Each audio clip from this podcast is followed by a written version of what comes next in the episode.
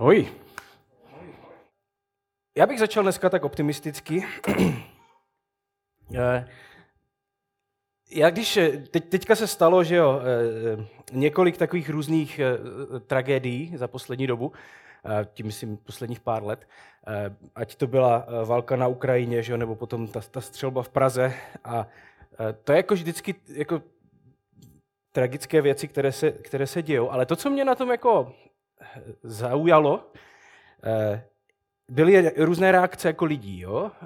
A to, to reakce jako takového překvapení. Jak je to možné, že tady u nás v tom západním, civilizovaném,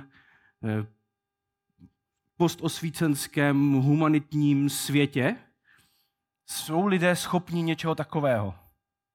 My jsme si mysleli, že přece to už máme jako za sebou v tom vývoji civilizačním, jakože jsme se mlátili těma klackama po hlavě dřív, a dneska už přece něčemu takovému bychom jako nesklouzli. A e, jak, tak, tak, tak je tam obrovské takové jako překvapení toho, že dneska lidé v dnešní době jsou něčeho takového schopni, jako je začít válku nebo vzít pušku a jít někam střílet na univerzitu. E, což je zajímavá jako věc, jo, protože to není úplně nová věc. Před, já jsem někde, když jsem právě tady o tom něco četl, tak bylo zajímavé, že těsně před začátkem první světové války, čili někdy přibližně před sto lety, to bylo úplně jako vycházely vlastně různé články, různí autoři a filozofové mluvili o tom, jak už nikdy se nám v Evropě nemůže stát to, že bychom mezi sebou bojovali, protože už jsme jako, jako ta, ta společnost a ta civilizace západní došli tak daleko, že vlastně to už nám prostě nehrozí, aby, aby jako nějaký národ, že jo, tady začal bojovat s ostatními a podobné věci.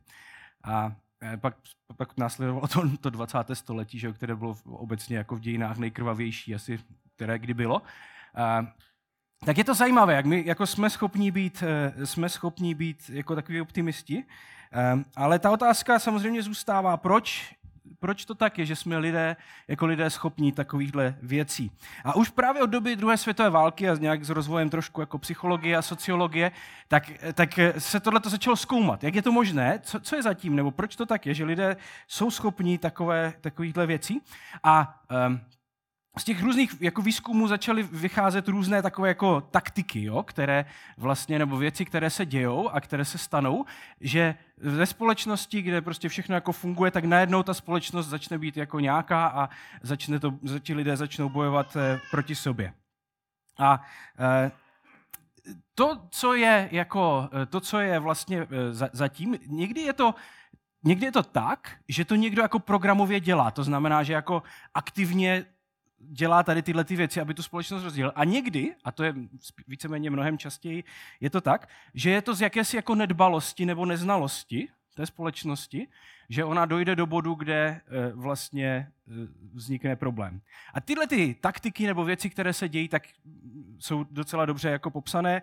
A například jedna z nich, taková velmi účinná, jo, která existuje, tak je to, že začnete rozdělovat tu společnost na my a oni. To je úplně taková klasická, standardní, jednoduchá, používá se to jako hodně jako retoricky, jo? Takže začnete mluvit o nás a o nich. My jsme, a teď to jako nestačí, a řeknete, my jsme ti správní, my jsme ti dobří, oni jsou ti špatní, že jo? To je první krok. A pak samozřejmě k tomu hraje jako to, že lidé, my jako lidé jsme velmi jednoduše manipulovatelní. Jo? My si sice myslíme, že ne, ale v podstatě většina těch jako výzkumů to dokazuje, že my jako lidé jsme velmi jednoduše manipulovatelní, hlavně pokud se týká jako o nějakou většinu, která si něco myslí, a to je sama o sobě jako zajímavá věc si nastudovat.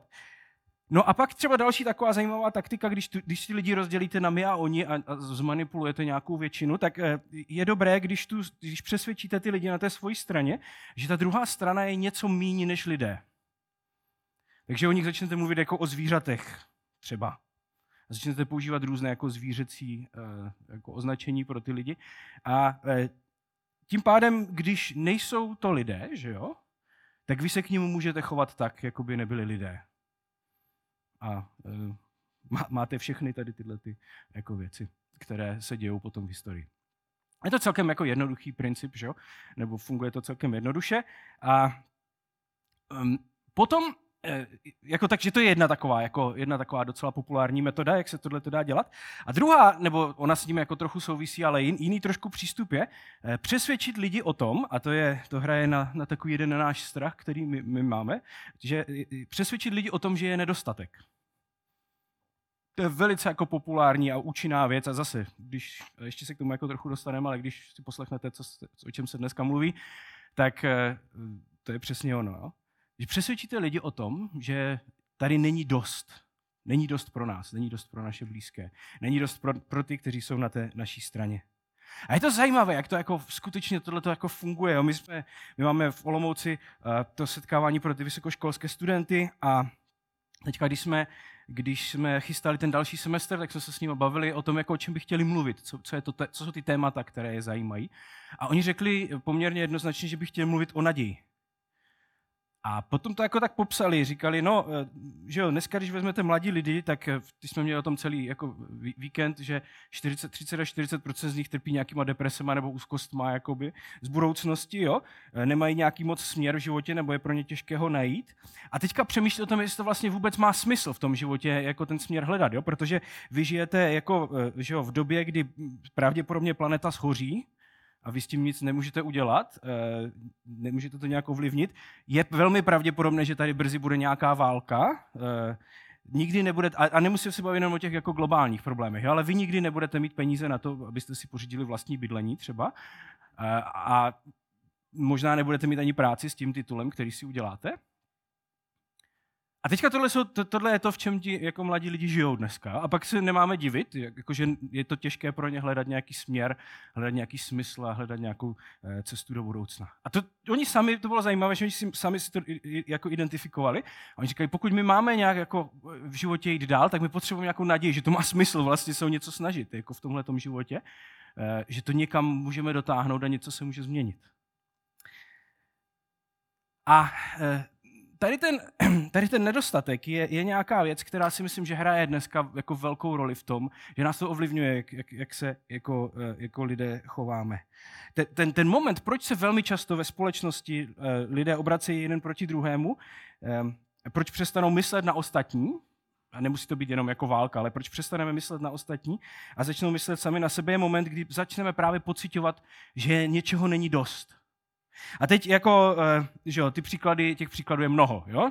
Například, že jo, když začal covid, tak lidé naběhli do obchoďáku a vykoupili těsto, ještě pořád je mají doma, jako, jo? Ty pytle s těma těstovinama, které jim nechutnají, ale mají je doma, protože vlastně se nevědělo, jestli budou, tak se muselo jít do obchodu. A to není, že si koupíte jako na čtrnáct dní a pak se uvidíte, prostě koupíte všechny těstoviny, co tam jsou, že jo, tak si musíte koupit. A, a jdete domů, jako jo, a, a je vám úplně, vlastně v ten moment je vám úplně jedno, že na ostatní nezbyde, že, že prostě to, vy jste si to zařídili a to je to důležité, že jo. Um, nebo jak se v, v současné retorice, jak se, jak se používá Ukrajina, že jo, a pomoc Ukrajině jako ten, ten bod toho, co nás dělá jako chudými, že jo. To, ti Ukrajinci za to můžou, že my se máme tady špatně v Čechách, jo. Přitom já jsem se díval, že loni to byly dvě procenta národního rozpočtu, které šly na pomoc jako Ukrajincům a Ukrajině. A to tam nejsou započítané příjmy z dotací, které my jsme, my jsme na to dostali z Evropské unie, jo. Takže to je úplně jako směšné. Ale jako dobře se to používá proto, aby jsme řekli, eh, tady je málo. Jo? A když se podíváte do médií, když se podíváte do toho, jak se píše dneska, tak je to jako inflace, zadlužování, teď nebude ropa, nemovitosti zdražují, jako všechno vlastně zdražuje. Ukrajinci nám berou práci, sice jí jako nikdo z těch Čechů nechce dělat za ty peníze, ale oni nám ji stejně berou. A to je to, co my neustále slyšíme, že jo? A, a to je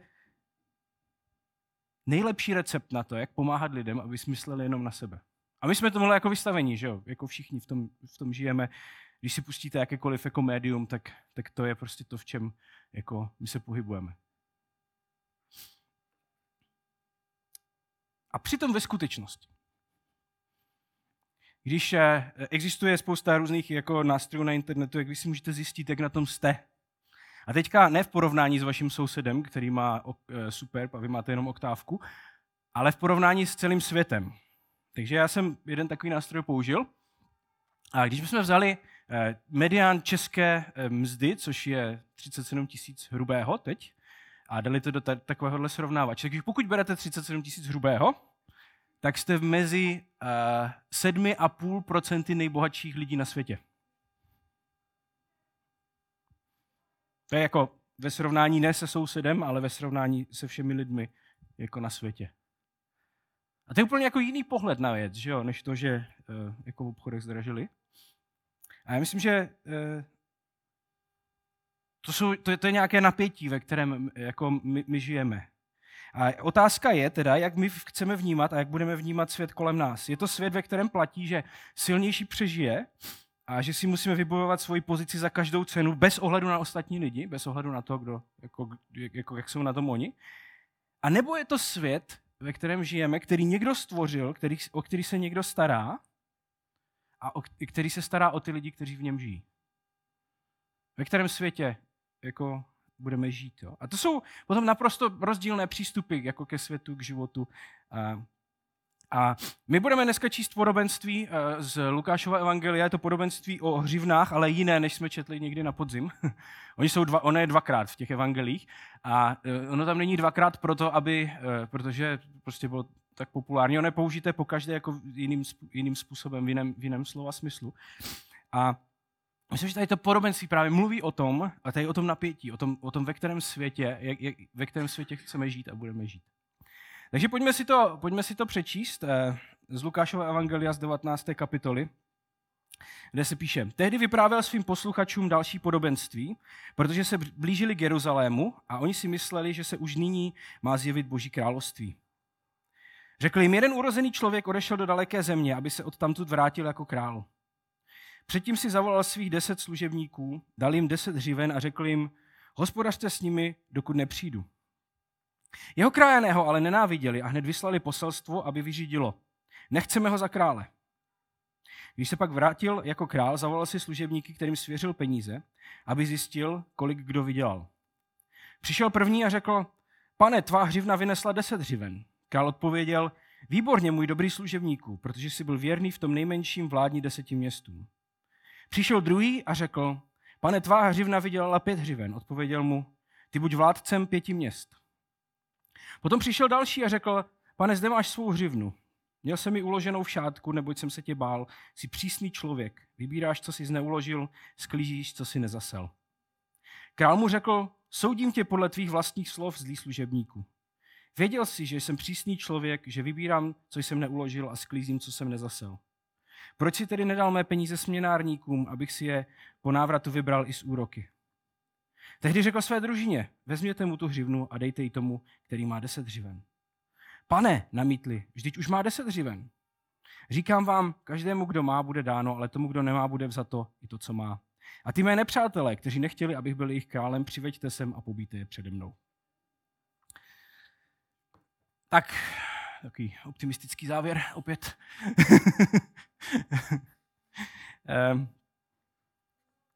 Když čteme podobenství, v podstatě když čteme jako, jako, jako, jakoukoliv část Bible, tak musíme se podívat na několik věcí. Já vždycky to mám rád, když můžu takhle při těch jednotlivých žánrech trošku vám pomoct, jak to jako číst bez ohledu na to, co to je za text. Zrovna dneska je to tenhle, ale...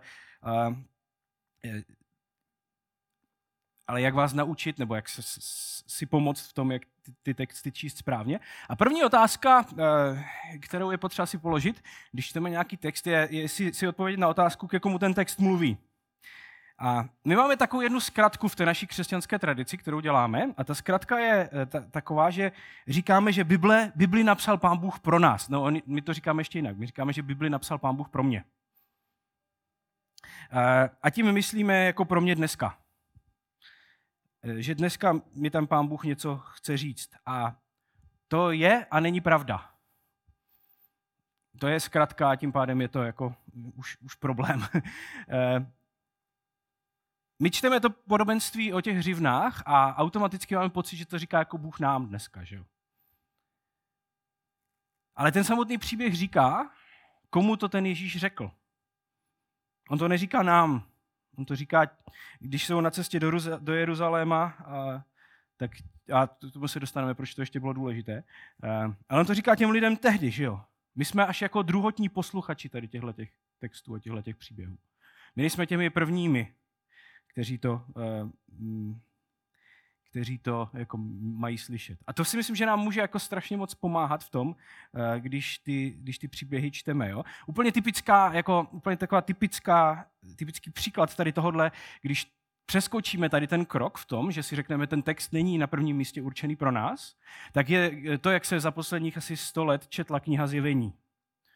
Jo, která se četla za posledních sto let tak, že ten populární pohled byl, že, že, že ta kniha Zjevení se týká jako konkrétních událostí, které nastanou, až se přiblíží konec světa. Tak o tom jako je ta kniha. Jo? A bylo to až do takových jako vtipných extrémů, že tam různí lidé jako identifikovali, co tam co znamená, jo? A jak ty kobylky, to jsou ty americké vrtulníky a, a ten antikrist, to je tady tenhle. Ten, tady, a teď to za těch posledních sto let to byl vždycky někdo jiný. Nejdřív to byl Hitler, pak to byl Stalin, jo? A pak teď je to Putin zrovna. Já jakože prostě... Takhle to jako jde. A, a tohle bylo jako populární čtení té knihy, ale jenom posledních asi sto nebo teda sto padesát let přibližně. A to, co to, tohleto čtení ale předpokládá, je jedna věc. A to je to, že ta kniha byla napsána sice před dvěma tisíci lety, ale skutečně ji můžeme rozumět až my dnes. Teda oni už to myslí sto padesát let, že ji skutečně rozumí, protože to záleží podle toho, kde je ten antikrist, že, zrovna, který přichází.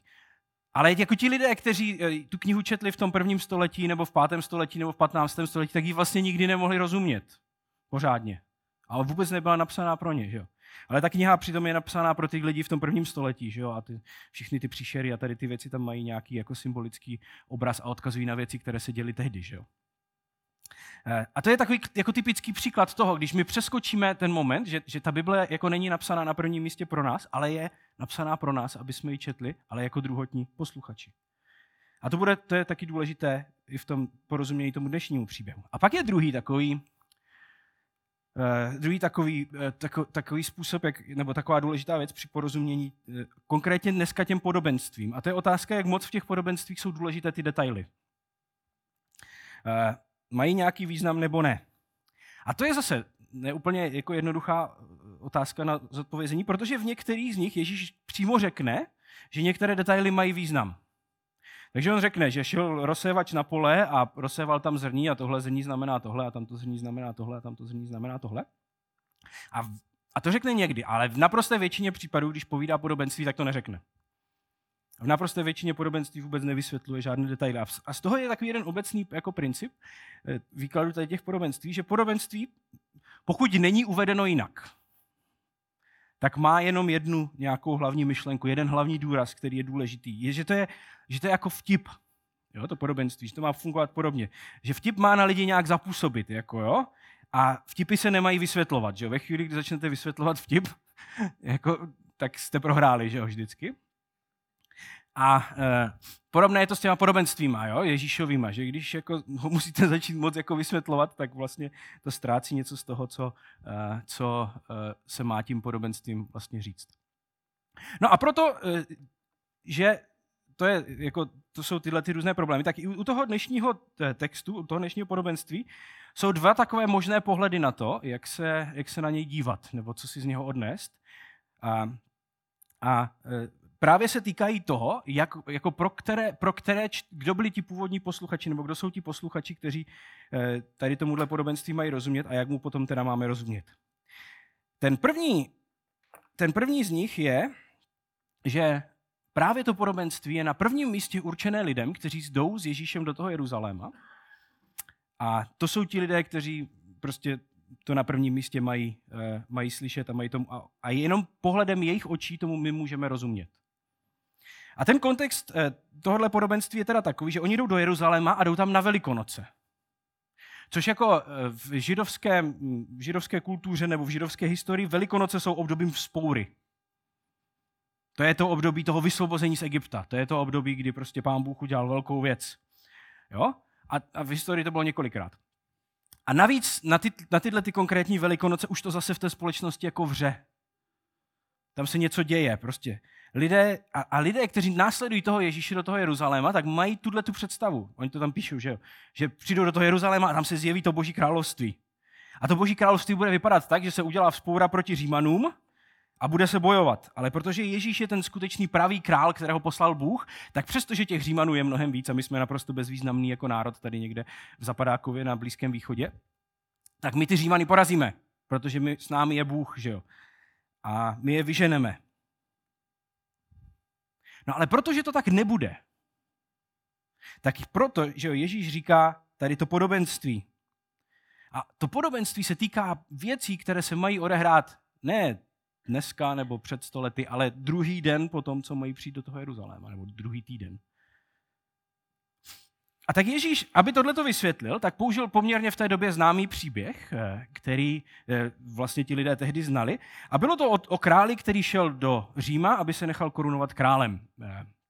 Byl to jeden ze třech synů Heroda Velikého, což je ten Herod, o kterém se píše v tom vánočním příběhu, jak tam nechal, když se narodil Ježíš, jo, tak on tam teda nebyl za to moc rád a nechal tam povraždit ty, ty malé děti v tom, v tom Betlémě. Tak tohle je ten Herod, on zemřel a měl tři syny a jeden z nich se šel nechat korun, měl být po něm králem, tak se šel nechat korunovat do Říma, protože tak se to dělalo, nechal se korunovat králem.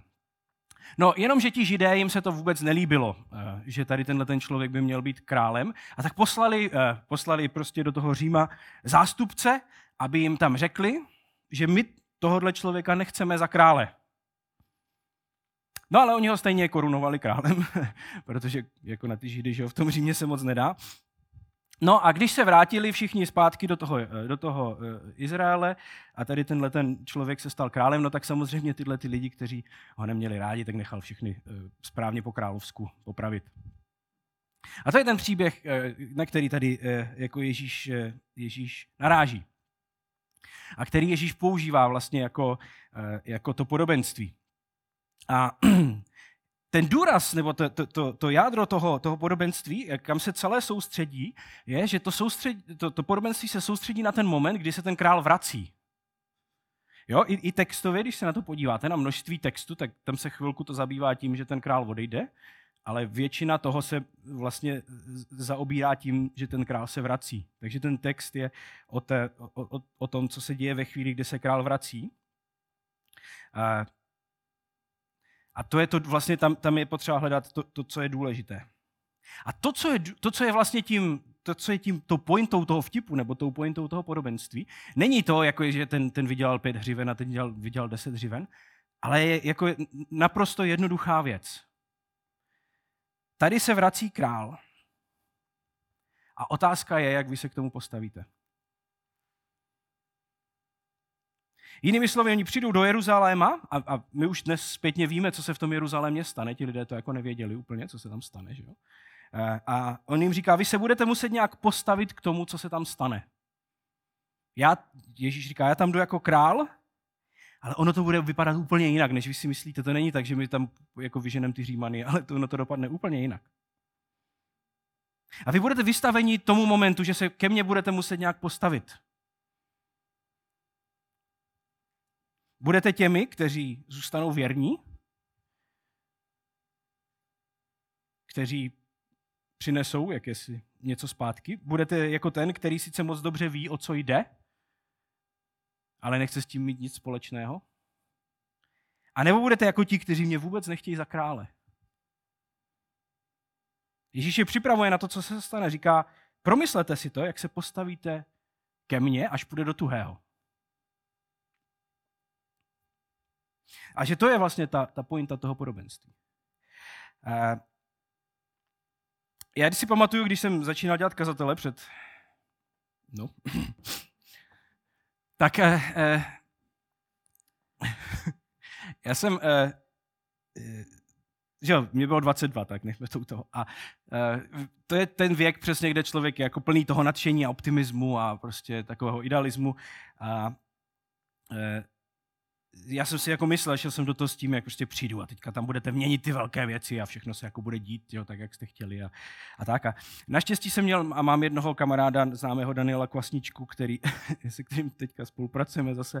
A uh, on byl kousek vedle, já myslím, že byli v Hradci Královém, byl v Náchodě a on se tak se mnou občas potkával. A, a uh, on je takový velmi praktický a, a vždycky jako přinášel nějaké praktické podněty do toho, abych třeba zjistil, o čem to vlastně je vůbec to dělání toho kazatele. A já jsem právě mu vždycky vykládal ty svoje, jako, ty svoje nadšenecké vize a on říkal, to je jako super, jo? A protože on tak věděl, že ty mladé lidi musíte tak jako to povzbudit. A pak mi položil jednu jako otázku a několikrát a na to mě připravoval. On říkal, ale co budeš dělat ve chvíli, kdy jako ti lidé s tebou nebudou souhlasit? Co budeš dělat ve chvíli, kdy ty přineseš ty úžasné vize o tom, jak tohle změníme a tam to změníme a, a prostě všechno bude jinak. A, a teďka ti lidé, jako, se kterými to musíš dělat, že jo, tu církev, ty tam nejsi sám, tak oni řeknou, já my to nechcem, nebo oni to neřeknou většinou takhle, oni to jako nějak jako, jinak řeknou, ale v podstatě řeknou tohle, že jo. Co, co, co uděláš v ten moment, kdy věci nepůjdou tak, jak ty si představuješ? Jak se k tomu postavíš? A jako mě to strašně pomohlo, jo, protože on mě jako připravoval dopředu na to, že to přijde, že to jako já jsem si tak říkal, tak to, to přece jako asi by se to mohlo stát, ale přece ty moje nápady jsou tak dobré, že to přece musí být každému jasné, že to, že to musí být. Ale a mě připravoval na to, co se to, co se to jako co, co budu dělat ve chvíli, kdy se to nestane. A jako mě to mě to pak strašně pomohlo, protože samozřejmě to je to, to, tak to tak to bylo, že jo? E, A to je to, co dělá Ježíš s těma učeníky. On říká, přijdeme do toho Jeruzaléma, co bude ve chvíli, kdy se nestane to, co, to, co čekáte? Co s tím uděláte? Tak to je jedna možnost, jak se dívat tady na ten text. To, dává to smysl, ne? Aspoň trochu. Um, či dalo by se to shrnout takto. No a pak je druhý, druhý pohled, který je nám jako trochu blížší, si myslím, v té naší tradici. A, a to je, to je že, že se na to podíváme z pohledu jako potom první církve, že jo, těch lidí, kterým to ten Lukáš píše a jak oni to chápou, kdy ten Ježíš teda jako zemřel, že jo, vstal z mrtvých a teďka je někde jakoby pryč a má se vrátit a je tam ten důležitý je moment toho očekávání, že ten král se jako vrátí a my teď čekáme, až se ten, až se ten král vrátí a tam, je tam ten moment toho, jako, toho čekání a toho očekávání, který je pro nás důležitý. A, a že jo, my jsme něco dostali a o tom už jsme taky mluvili, že to nejsou ty naše schopnosti, jako jo, ani ty naše peníze, nic takového, ale že to je to, co, to, co nám Ježíš svěřil, je, je ta jeho představa o světě, ta jeho vize, to jeho vyučování o tom, jak vypadá Boží království na téhleté zemi. To je to, co nám svěřil. A teďka ta otázka je, co my s tím uděláme, až on se vrátí, než on se vrátí. A já myslím, že je celkem jedno, který z těch dvou pohledů je pravdivý. A my se to asi nikdy nedozvíme, protože to, co oni mají oba společného, je pořád tahle ta stejná výzva. Že, se, že je tady král, který se má vrátit, anebo prostě který přijde. A otázka je, jak my se k tomu postavíme. A bylo by strašně jednoduché se dohadovat o tom, které je správné nebo které je špatné, ale já si myslím, že to není jako užitečné. Jo? Že ta výzva prostě tady je, je tady král a co my s tím budeme dělat v životě.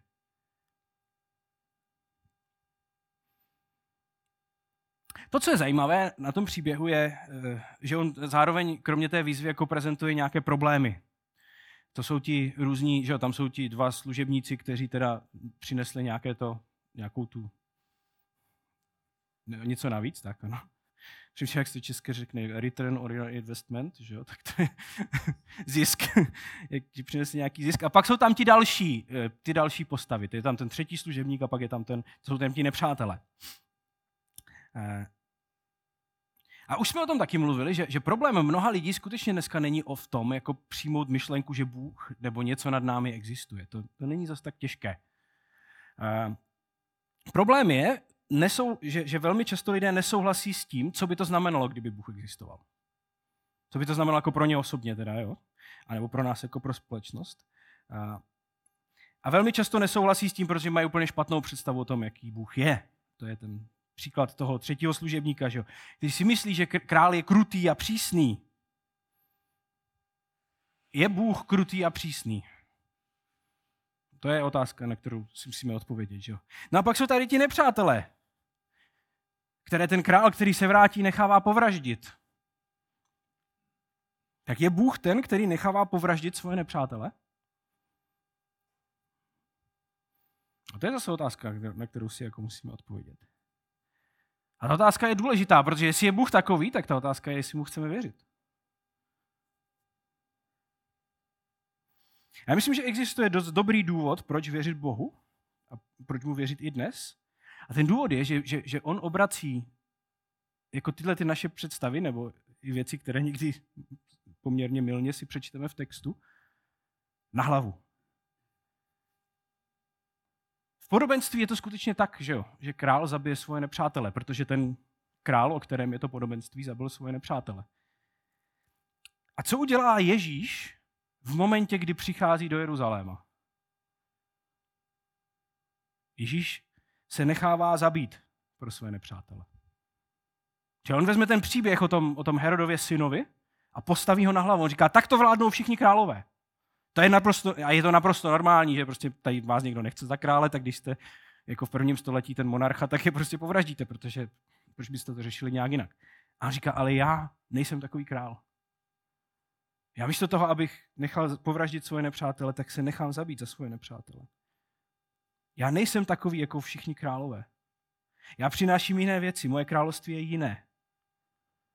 On říká těm lidem, znáte příběh Herodova syna? Tak já nejsem takový. Ježíšův příběh je lepší, je, je lepší než příběh všech králů. Proto má smysl mu věřit. Protože obrací na hlavu tyhle ty naše představy. A to je ta otázka, jestli, jestli nám dává před, představa, kterou, se kterou Ježíš přichází v jeho příběhu a v jeho vyučování smysl. To je ta výzva. Je tady král, ale on je nějaký. To není jen tak nějaký král. On je konkrétní král Ježíš, který přišel a některé věci řekl a některé věci udělal. A otázka je, jestli takovýto král mně dává smysl a chci pro něj žít. Dává mi smysl žít pro myšlenku, že král se nechává zabít pro svoje poddané? A co to znamená pro nás, když ho chceme následovat? Třeba ti, kteří mají moc, což je spousta z nás. Co to znamená pro nás? Jestli náš král, pro kterého žijeme, tak se nechal zabít pro své poddané. Že máme odpouštět jedni druhým. Pak je tady ta myšlenka o té štědrosti, o tom nedostatku, že jo? U nás to bylo součást nějaké série o štědrosti, kterou jsme měli na Vsetíně. Třeba to, že náš majetek, který máme, je vypůjčený. A že štědrost vůči ostatním je důležitou součástí toho, jak si Bůh představuje, že s tímhletím jeho vypůjčeným majetkem budeme nakládat. Že se nemusíme bát nedostatku, protože pán, náš pán není krutý a bere si, co mu nepatří, ale obětuje se pro nás a dává nám to, co si nezasloužíme v tom příběhu. A tak my nemusíme skočit na to, když jsme masírovaní tím, že všude kolem nás je nedostatek a my budeme mít nedostatek a my nebudeme mít dost. Protože věříme v Boha a v krále, který je jiný. Mnoho lidí vidělo Ježíšovi zázraky, obzvlášť v tehdy té době. A my někdy si to říkáme, co my bychom za to dali, kdybychom viděli ty zázraky, kdybychom viděli ty uzdravení a všechny tady ty věci. A přesto ti lidé ho nenásledovali.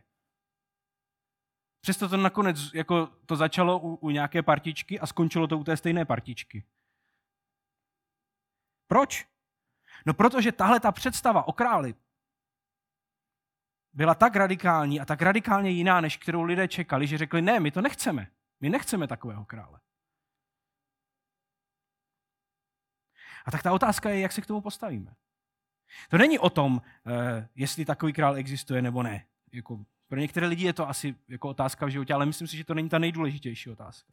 Ale otázka je, jak se k tomu postavíme. Jestli s ní souhlasíme, s touhletou představou, které evangelia nabízejí a chceme pro ní žít. Nebo jsme to slyšeli, tuhletu představu, a říkáme, jo, je to král, ale já pro tohle nechci žít. Já to radši někam zakopu a nebudu se tomu věnovat. A nebo budeme jako ti nepřátelé, kteří říkají, to je tak šílená představa, my nesouhlasíme s tím, aby někdo takový byl králem. My to nechceme. Nejenom pro sebe, ale pro nikoho. To je naprosto špatně. Tak jak se k tomu postavíme? Je tady král, tak co s tím uděláme? Pane Ježíši, děkujeme za to, že ty jsi jiný král, než my bychom si představovali často. Prosím tě, aby jsme dokázali vidět možná ty věci trošku jinak. Toho, co to znamená tě následovat a co vlastně následujeme, že následujeme někoho, kdo se obětuje pro svoje nepřátele, kdo slouží těm, kteří si to nezaslouží, kdo dává víc, než si zasloužíme a vlastně ani to, co, to, co dostáváme, tak si nezasloužíme. Pane, tak, tak když bychom to dokázali vidět, a dokázali taky přijmout to, že to znamená pro nás nějakou výzvu v životě. Se k tomu postavit a, a začít tě skutečně následovat, nejenom věřit to, že existuješ, ale následovat tě v tom, že to ovlivní náš život, aby jsme byli takoví jako ty. Amen.